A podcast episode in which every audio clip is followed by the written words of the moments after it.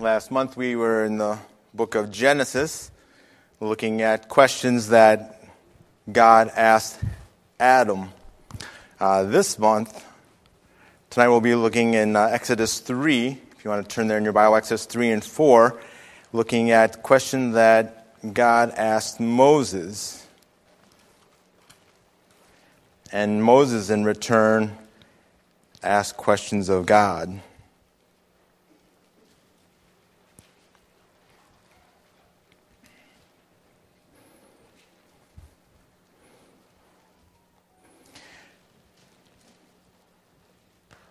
And while I realize that God won't call any of us to lead a nation out of exile, out of Egypt, as God asked Moses to do, He does call us. Using our knowledge of the Bible, the Holy Spirit reminds us to serve Him in big and often many small ways. And it may be that God is calling you to serve in the nursery, or to listen to Bible verses in Awana, or participate in VBS, or in the Easter musical drama or perhaps it may be that God is calling you to minister to your neighbor who has a, a need that you can meet, or to love that unlovable person at work with Christ's love, or to share the gospel with your relative, a disciple, a younger believer, or get more, get more involved in a small group. And I, I don't know how God is dealing with you tonight, but I am familiar with the kinds of questions that Moses raises as God calls him and Moses is obviously very nervous about answering that call. I'm familiar with the kinds of doubt that Moses brings to God in response to God's call to serve him. And so tonight I want to look at the five questions that Moses asked God and see if that won't help us as we respond to God's calling in our lives to serve him in again in small ways and sometimes big ways. So if you're not familiar with Moses' life, let me give you a quick background leading up to this point in his life in Exodus 3. Moses was born about 1525 BC to his Hebrew parents during a time when the Hebrews were slaves in Egypt. And all the males in Egypt, all the Hebrew, I'm sorry, all the Hebrew boys were supposed to be killed. But Moses' parents weren't willing to do that, so they hid him in the river in a basket. He was discovered by Pharaoh's daughter, and ends up providentially being raised in Pharaoh's palace. And about age 40, Moses decides to identify with the people of God, the Hebrew slaves, and ends up killing an Egyptian in the process. And he ends up running and fleeing Egypt and heads to Midian. In, in Midian, Moses finds a wife, gets married, has children, and ends up being a shepherd for about 40 years. So here in Exodus 3, Moses, now at about the age of 80 years old, is shepherding when he sees the burning bush. And God calls him to lead his people out of Egypt. Now we see in the beginning of Exodus 3, Moses at the burning bush, and call, God calls him directly, saying that he has seen the affliction of his people and he's heard their cry. He knows their suffering. In verse 10, he says, Come, I will send you to Pharaoh that you may bring my people, the children of Israel, out of Egypt. And we'd have to admit, if we put ourselves in Moses' position, that that's a big ask, right? That's no small task to ask to take on the, the most powerful nation at, at that time in the world, to go up to the leader and to, to, to uh, say to let my people go. I mean, there, there are small asks and there are big asks. Someone might ask you for a couple dollars, borrow a couple dollars for lunch. For most of us, it's not a big deal. Here you go, have, have the money. Now, if someone asks to borrow your car, your only car, to take it on vacation for a week, just after they wrecked their car, that's a bigger ask, right? Because there's more, there's more involved. There's bigger consequences to that ask. This was a big ask of God to ask Moses, and it had big consequences if it didn't go well, like life or death consequences. Moses, he wasn't feeling it. He had some big questions. He had a lot of them for God. In fact, we see in verse 11 the first question that, that he has for God. He says in verse 11, But Moses said to God, Who am I that I should go to Pharaoh and bring the children of Israel out of Egypt? Who am I? Quite frankly, it's not a bad question. Think of where Moses was at this point in his life. He's about 80 years old. Now, he lived to be about 120 years old, lived a little bit, a little bit longer than most, most people do these days, but still, he's 80 years old. And although he was raised in Pharaoh's palace, for the last 40 years he's been a shepherd. And he's married now and he has children. And God's asking him to go and to approach the, the leader of the most powerful nation at that time. Didn't really have uh, great credentials to lead a, a nation in rebellion against the, the great world power of that day. Who is Moses? He's a guy watching some sheep in a foreign country, kind of a nobody, no great skill sets. And so at this point, I think I'd agree with Moses. Who am I? Well, Moses wasn't much of an anybody. But notice God's response in verse 12. He said, But I will be with you. And this will be the sign for you that I, I have sent you. When you have brought the people of Egypt, uh, the people out of Egypt, you shall serve God on this mountain. And, uh, does God's response surprise you? Especially in light of the culture that we live in today. God asked Moses to do a monumental task to approach Pharaoh and has to let, let his people, his, his servant population, let him go with very little going for him. And Moses, Moses isn't very self confident about saying yes. Now, we here in America, we live in a, a culture of self confidence. a culture which teaches us just to believe in ourselves. If Moses was asked in our culture, Who am I? Well, most people would probably feel the need to prop him up to feel better about himself. Moses, you're Moses. You were raised in Pharaoh's palace. You, you were trained by the, the best. You can do this, Moses. In fact, Moses' questioning about who he is is a far better response than some would probably give today. Can you picture it happening today?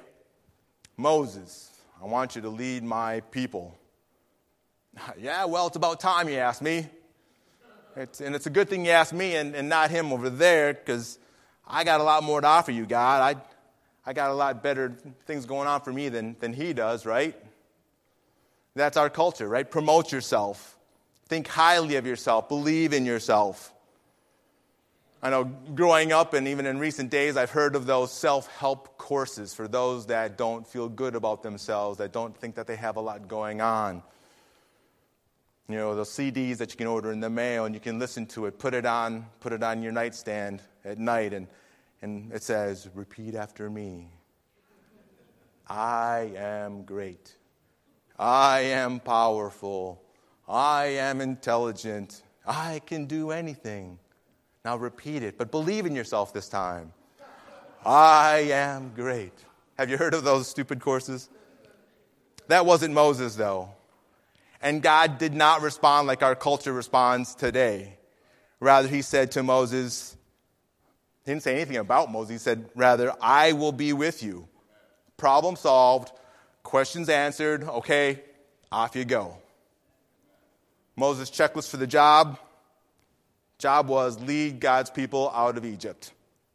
Number one, got your staff, check. Number two, got the all powerful creator God of the universe with me, check. Ready to go. But God answers Moses' question about his inadequacy with a promise of his presence. He does not prop Moses up with encouraging word, words about who Moses was but rather reminds Moses that even with all of his baggage, God promised help and success because of God's presence in the process. Because it wasn't about what a great guy Moses was. God chose him to, to use him in a great way to face Pharaoh and lead God's people out of Egypt. But Moses is not the hero of the story. God is. In fact, throughout all of history, God is the hero. Parents, let me encourage you. I know this is one of those famous stories for children's books Moses in the burning bush. Moses leads the people out of, out of Egypt. Moses leads the people across the Red Sea, and so on. But don't tell the story to your children and tell them to be like Moses. Not that there aren't things that we can't learn and emulate from Moses and other characters in the Bible, but throughout the Bible, the hero is never any man or woman in the story. The hero is God, and specifically in the New Testament, it's Jesus. But God's promise of his presence wasn't enough for Moses. Notice in verse 13 his next question. Then Moses said to God, If I come to the people of Israel and say to them, The God of your fathers has sent me to you, and they ask me, What is his name? What shall I say to them? The first question Moses asked was, Who am I? The second question is, Who are you? Notice how Moses asks the question. He doesn't say, when I go to the people. Rather, he says, if I obey you, if I actually go and come to the people, Moses says, just say, say, pretend for the sake of argument that I go along with your plan. And if I say to the people, see, Moses was still not persuaded. And so he asked the questions, if I do this, well, what do I say? Who are you? Because remember that in Bible times, a person's name had great meaning.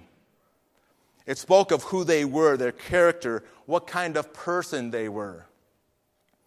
Now, I know in today's cultures, parents give names to their children uh, for a variety of, of different reasons. Sometimes in honor of a parent or a relative. I know my, my grandfather's name was Robert Carpenter. My dad's name was Harold Robert Carpenter. My name is Stephen Harold Carpenter. My son's name, poor guy, is Caleb Stephen Carpenter. You get the idea. and other parents give their children names because they like the sound of it. It has a, a ring to it of how it kind of goes with the last name and the middle name. Still, other parents give great thought about the meaning of that name and give that name to their children because of the, the name the, the, the meaning of that name. Uh, my, for my first name, Stephen, comes from the Greek Stephanos and means wreath or crown, as well as reward or honor, renown or fame. But it says nothing about who I am or what kind of person I am. I'm, in fact, I'm not sure why my parents chose that name, actually. But people don't, need, meet, people don't meet me in the street today and say, ah, your name is Stephen. Ah, okay, I, I understand what kind of person you are based on the meaning of your name. That doesn't happen today. But in Bible times, it happened a lot. In fact, a great study in the Bible is to look at times when God changed people's names or when people asked, What is your name? So when Moses asks God, Who are you? he, in essence, is asking, what kind of God are you? What are you like? Can you be trusted? Can I really trust you, God? In fact, if I were to poll the congregation tonight and say, Can, can we trust God? Well, most people on a Sunday night would claim to be a Christian, and well, we're Christians, so of course the answer is yes, we can trust God, right? That's how we're supposed to answer. But how would you answer? How would your life answer that question? How would your children who watch your life answer that question? How would your spouse answer that question for you? See, I know God said we should give him the first fruits, but honey, Ah, you know, we got those bills from Christmas this month. The credit card bill is high. Ah, we're going to have to just wait on giving God the first fruits this month, maybe next week. You know, children, I know the Bible says that we're supposed to seek God first and his righteousness, but you know, Daddy just got that brand new boat. We're going to, uh, we're going to skip church this weekend and go to the lake because it'd be a waste to not use the new boat, right? Those may be, may be ridiculous examples. But does your life demonstrate that you trust God? If we did a PowerPoint presentation on how you spent your time this week, would it demonstrate that you trust God? If we gathered together an Excel spreadsheet displaying how you spent your money in, in 2019, would it prove beyond a shadow of a doubt that you trust and depend upon God? If your family came up and joined me up on stage and, and gave testimony about what is important to you, what, is, what your priorities were in 2019, would it be a testimony of faithfulness and, and trust and your trust in God? See, Moses was called to a, a huge undertaking of facing Pharaoh, leading God's people out of Egypt. And he wanted to make sure that he could trust the God asking him to do this great thing. So notice, notice God's answer in verses 14 and 15. God said to Moses, I am who I am. And he said, Say, say this to the people of Israel I am has sent you.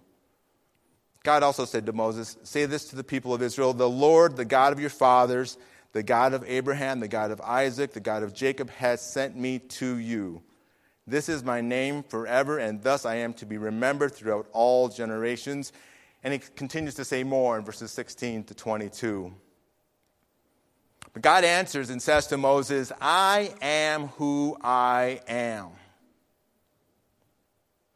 Which God is saying, I am the self existent one. I had no beginning, I have no end. And then God further clarifies in verse 15 by saying, Say this to the people of Israel the Lord, the capital L, capital O, capital R, capital D. Notice in your Bible, the trans- this is the translation for the name Yahweh, also known as Jehovah. The most used term for in the Old Testament for God, around 7,000 times it's used. Well, what does it mean? What did that mean name mean to Moses? Well, it speaks of God's self existence. It, it tells us that he's not dependent on anyone or anything else. It tells us that God is not to be recognized for what he does, but rather who he is. He doesn't change. It also means that he is the covenant keeping God. You can trust me, Moses. Because of who he is, God is in control and he can be trusted. The God says more of what to say to the elders, again, and of what will happen when they leave Israel later in the chapter, which I encourage you to read this week. But, but Moses was not convinced. Look at the beginning of chapter 4, verse 1. Moses says, Just say I go along and, and do what you say. Tell them that I am has sent me. Say that, uh, what happens if they don't believe me? What if they say, Moses, God, God appeared to you? Yeah, prove it. Well, verses 2 through 9 tell us God's response of chapter 4. Verse 2 says, The Lord said to him, What is that in your hand? He said, A staff. He was a shepherd after all. And he said, Throw it on the ground. So he threw it on the ground, and it became a serpent. And Moses ran from it. But the Lord said to Moses, Put out your hand and catch it by the tail. So he put out his hand and he caught it, and it became a staff in his hand. That they may believe that the Lord, the God of their fathers, the God of Abraham, the God of Isaac, and the God of Jacob, has appeared to you. And again the Lord said to him, Put your hand inside your cloak. And he put his hand inside his cloak. When he took it out, behold, his hand was leprous like snow. Then God said, Put your hand back inside your cloak. So he put his hand back inside his cloak. And when he took it out, behold, it was restored like the rest of his flesh. If they will not believe you, God said, or listen to the first sign, they may believe the latter sign. And if they will not believe even these two signs or listen to your voice, you shall take some water from the Nile and pour it on the dry ground, and the water that you shall take from the Nile will become blood on the dry ground. See, God gave Moses three signs to prove to himself, prove himself and to himself who God was. For the first sign, he says to put his shepherd's staff down on the ground, and he watched it turn into a snake. Now, the Bible doesn't tell us what kind of snake. I'm kind of curious, what kind of snake was it that his, his staff turned into? But if you go home tonight, or rather look at the uh, image I put on the screen of an Egyptian pharaoh headdress, you'll see, you see what's, what's, uh, what's on the screen there. I don't know if you can recognize what, what is there at the, the top of his headdress. It's a cobra, right? Cobra prong up, up in the air, ready, ready to, to strike. Every time Moses would see a cobra from his time in Egypt, growing up in Pharaoh's palace, he would immediately have thought of the Pharaoh. Pharaoh's sovereign power as he was as represented on his headdress and throughout Egypt by the image of the cobra. Was it a cobra? Uh, we're not told, but I, it's my, I think it's a pretty good guess that that's what it was. So his shepherd staff turns into a snake, and Moses runs right up to it and steps on it. No, what does, what does the Bible say he does? He does what Pastor Walker would do he runs. What does God tell him to do? He says, Go up to that snake and grab it by the tail. And you can watch videos online of men who grab cobras by the tail to capture them. I wouldn't recommend it though. Bites from a king cobra, it says, can kill you within 30 minutes. They're nothing to mess around with. But, surprisingly, somewhat, Moses obeys God, grabs the snake by the tail, and it immediately turns back into his staff. This sign would symbolically have demonstrated God's power over Pharaoh, over, over Pharaoh's great symbol of power. But God doesn't stop there. Next, he says, Put your hand inside your cloak. I mean, he does so. He puts it in his cloak and he brings it out, and it's white with leprosy, leprous like snow. And Leprosy was a, a, term used to describe many different skin diseases, but generally it describes a disease which often led to a long, agonizing death, which separated you from your family, ostracized you from society, and there was no cure. It was awful. God demonstrated his power over life changing, life ending diseases like leprosy to authenticate Moses as his servant. But not only does he give him that, those two signs, but he gives him a third sign, turning water from the Nile when he drops it on the ground to blood. Now, if you've ever looked at a map of ancient Egypt, Egypt, or the geography map, you'll quickly notice that the Nile River is a prominent feature of that country. Much of the country is brown, rocky, desert sand. But you can't miss that the, the Nile River, as it flows from the south to the north, it's green. You see the, the Nile River, and it's surrounding that river. It's, it's green and lush, running up to the, the, uh, the Nile Delta on the Mediterranean Sea. The Nile River was the source of life and strength and productivity for the ancient Egyptian people. And much of their national worship and power came from the Nile River. So, not only did this give a foreshadowing of the first of the ten plagues God was about to give to Egypt, but it also demonstrated God's power over the Egyptians and their gods. So now you'd think by this point Moses would be feeling pretty good about obeying God's calling. He had three questions. God answered all three of them, gave him some, some three pretty awesome signs as well.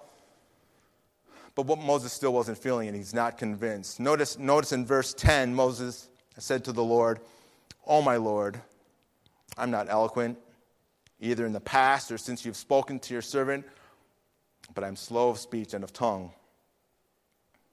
Says, God, I, I can't speak well. You want me to talk to before Pharaoh? I, I, I can't talk well. I can't speak well. And we're, we're told that Moses' particular, we're not really told what Moses' particular speech struggle was. If he got nervous and lost his train of thought, Uh, did he struggle with stuttering? Did he, did he get tongue tied when the pressure was on? We, we really don't know. But, but again, notice how God responds. No, no pep talk about how Moses, how eloquent Moses really was. Uh, no flattery, no encouragement because of, of uh, his training in Egypt when he was growing up. Rather, we see what God says in verse 11 and 12. Then the Lord said to him, Who has made man's mouth? Who makes him mute, unable to speak, or deaf, unable to hear, or seeing, or blind, unable to see? Is it not I, the Lord? Now therefore go, and I will be with your mouth, and teach you what you shall speak. So God reminds Moses that he knows him, he made him, and speech, speech problems and all with whatever, Moses, you consider to be your weakness, I'll be with you. So now, therefore, go. Therefore, reminding Moses of everything that he already has said to him go and obey. And in case you forgot, I'll be with your mouth. I'll teach you what to say. In other words, it's not really about what you can do, it's not really about your abilities. You just need to be willing to submit to my authority and obey me. I will do the rest.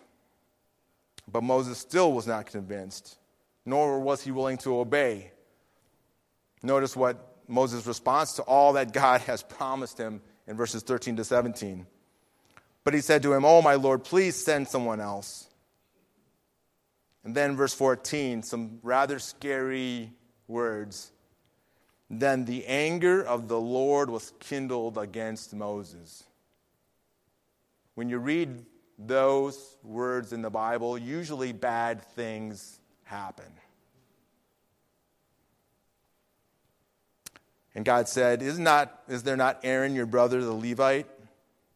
I know that he can speak well. Behold, he is coming out to meet you, and when he sees you, he'll be glad in his heart. You shall speak to him and put the words in his mouth, and I will be with your mouth and with his mouth, and will teach you both what to do. He shall speak for you to the people, and he shall be your mouth, and you shall be as God to him.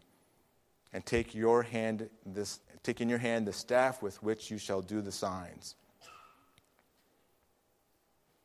So we see in verse 13, Moses directly pleads for God to use somebody else besides him. God, the final question God, can't you use somebody else besides me?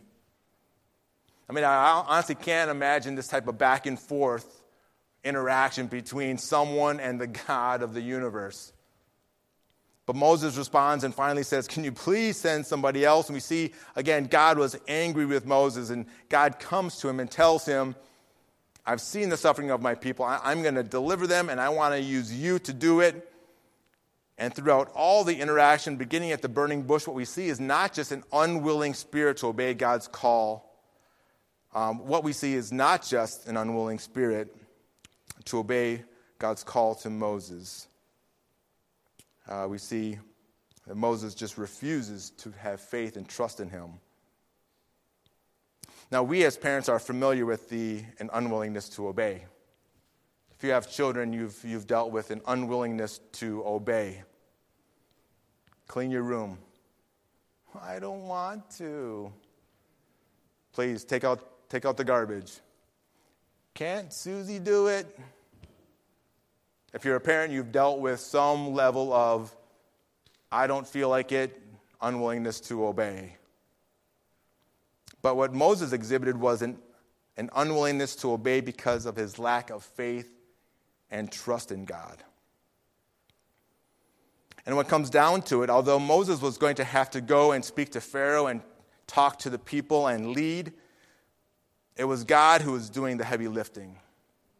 It was God who was going to perform the miracles and work in the hearts of Pharaoh and, and the people. Moses needed to trust God and obey him and allow him to be used by God to accomplish an awesome task.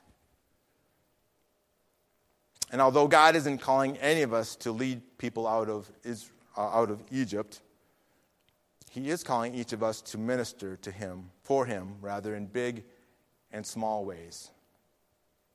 And just like Moses, it doesn't take great abilities for any of us to obey him. It just takes a heart that is willing to trust him and obey him. See, we live in a world that is preaching to us and our children that there is no God. And if there is, well, he definitely can't be trusted. And we, as parents, we need to model for our children what it means to trust God, what it means to have faith in Him, what it means to obey His calling, even when it is uncomfortable, when it stretches us, when it takes us to places with unknown dangers, whether that is the nursery or a foreign land. See, we can't expect our children to be willing to trust God to go to a foreign country to be a missionary or to serve the Lord full time vocationally as a pastor or counselor or a Christian school teacher, when, when we as their parents aren't willing to demonstrate faith and trust in God in the little areas of our lives, like how we spend our time, how we spend our money, are willing to be involved in ministries that we are unfamiliar with. We need to demonstrate to our, our children, our unsaved family members, that we serve a God that we can trust that our faith isn't just lip service, but rather something that we live. So that those around us, when we speak about our God, they can see that, yes, you, you do, not only do you say you serve a God, but you, your life demonstrates that you trust Him, that you have faith in Him, that you're willing to, to obey Him. Let's pray and ask God to help us to do just that. Father, we're thankful for the example of Moses and others that you have called to do great things. we recognize that as, as your people, you often ask us to do little things, to obey you in, in little ways. And so we ask that as, as we go about our days, whether we're at home or at work or in our neighborhood, that we might obey your calling in our lives to, to do the small things, to, to be faithful in giving as, as you've commanded us to, to be willing to serve in areas like Sunday school or nursery or vacation Bible school or Easter musical dramas or, or in bigger ways that might stretch us and make us even a little bit uncomfortable. Like talking to a neighbor and sharing the gospel going to a coworker who is completely different than us and trying to meet their needs and show and demonstrate love to them. That you might be able to use our lives, our testimony, the ways that our faith is, is shown for your honor and glory to accomplish your will in the lives of those that we come in contact with. In Jesus' great name we pray. Amen.